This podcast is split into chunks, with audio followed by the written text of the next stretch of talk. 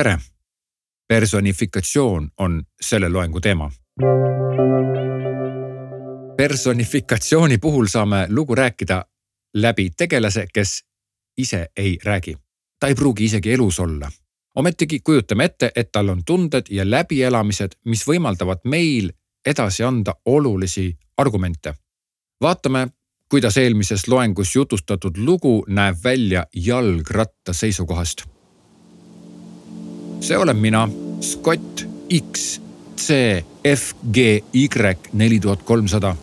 oi, mulle meeldib, kui peremees mu sõitma viib. vihkan seda koridoris passimist, kui alles vahest õhtul saab välja sõitma minna. ühel hommikul mul vedas peremees viis mu kohe välja ja sain temaga terve päeva kontoris olla ning pärast kojugi sõita. mõtelge, milline õndsus. Hommikul ja õhtul sõitma, lisaks veel vahepealsed imetlevad pilgud, mida ma küll väga ei mõistnud, aga mis tundusid ikka nii soojad ja meelitavad ma üldiselt ei hooli kõnniteede kõrgetest servadest, aga sellel hommikul oli peremees kuidagi väga ähmi täis ja mitmel korral pressis lausa rehvi lömmi vastu graniidist trotuaari serva püüdsin küll kõigest väest karme lööke pehmendada, et peremehel oleks lihtsam, aga ega sa seal midagi väga ära ei tee. Ma nautisin seda hommikut täiega, kuigi peremees näis olevat kohkunud, kui mingist suurest rauakolust pidi mööduma. ma tundsin ennast ikkagi väga uhkelt, kui sain vahepeal mööda sõiduteed liikuda ja peremees andis pedaalidele valu nii, et lausa kurgu alt läks kõhedaks ma ei saa aru, miks peremees alati nii higiseks läheb ja puhib, kui me sõidame mina teen ju ära peamise töö, veeremise. muideks nägin ka ühte maanteeratast. Aga sõitsime sellest mööda nagu seisvast postist. ma ei tea, miks sellise ratta peremees sõitmisesse nii lõdvalt suhtus. mulle meenus seik, kuidas ühel laupäeval viis peremees mu sõitma ja tema kamraadid oma ratastel lausa vakatasid, kui kiiresti ma suutsin koos peremehega liikuda. niisiis, linnasõit mulle väga meeldib kõnnitee servad on tegelikult ainult äh, väikesed kõdid, sest mõtelge, kui palju ma sellel siledal asfaldil liikuda sain, ikka kilomeetrite viisi. see oli nüüd jalgratta seisukoht selline, selline oli tema vaatenurk.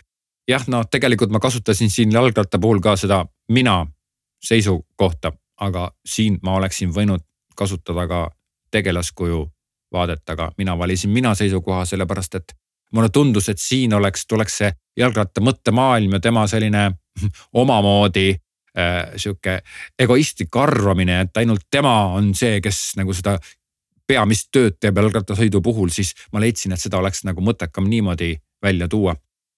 nüüd on sinu kord. kirjuta personifikatsiooni stiilis lugu ühest valitud esemest, lühike lugu kujuta ette, kuidas ese elab, mida ta tunda võiks ja millised on tema rõõmud ja mured. annan sulle kolm valikut. Kaupluse klaasist uks. no sihuke, mis läbi paistab, eks ole. teine, Chihuahua kaelarihm. no ilmselt üsna fancy ja ikka ilus ja ma arvan, et seal võiks olla ka Swarovski kristallid või vähemalt siis mingid niklisosad või needikesed, eks ole. ja kolmas variant õllepudeli avaja. ehk siis kolm varianti, kaupluse klaasist tuks, Chihuahua kaelarihm õllepudeli avaja. ja ära selle loo kirjeldamisel väga põhjalikuks mine, lihtsalt mõtle, mida see ese elab läbi oma igapäevases elus ja mida ta võiks rääkida ja mida mõtelda. too sealt välja üks väikene seik muusika läheb käima nüüd ja aega on sul viis minutit, et oma kirjatöö valmis saada